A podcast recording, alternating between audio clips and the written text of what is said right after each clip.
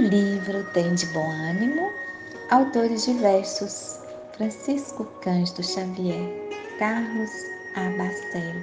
Lição 14. Auxilia enquanto é hoje. Recorda que um dia demandarás também o grande país da morte. Sentirás o frio do túmulo a envolver-te o raciocínio, até que a luz te bafeje o espírito renovado. Nem por isso deixarás de ouvir as palavras que a boca humana pronuncia em tua memória.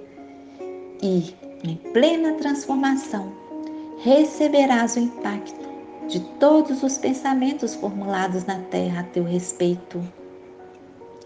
Então, suspirarás pela benevolência do próximo, para que as tuas boas intenções sejam tomadas em conta no julgamento de teus dias sofrerás em teu coração a crítica e a malevolência, a mágoa e a acusação com que te envolvam o nome, tanto quanto regocijarás com as vibrações de carinho e com as preces de amor endereçadas ao teu espírito.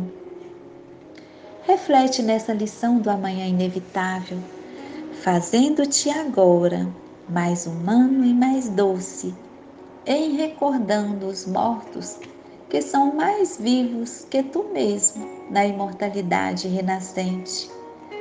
Ainda mesmo no comentário em torno daqueles que se arrojaram às trevas, pensa nas boas obras que terão inutilmente desejado praticar durante a permanência no corpo e lembra-te das esperanças que lhes teceram no mundo os primeiros sonhos.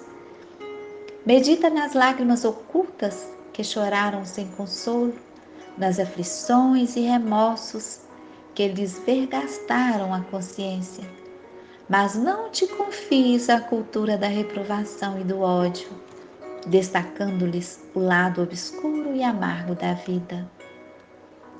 Procura enxergar o bem que os outros ainda não perceberam auxilia onde muitos desistiram do perdão, ampara onde tantos desertaram da caridade, e estarás acendendo piedosa luz para teus próprios pés, à maneira de lâmpada suave e amiga, com que te erguerás desde hoje, muito acima da sombra espessa e triste da morte.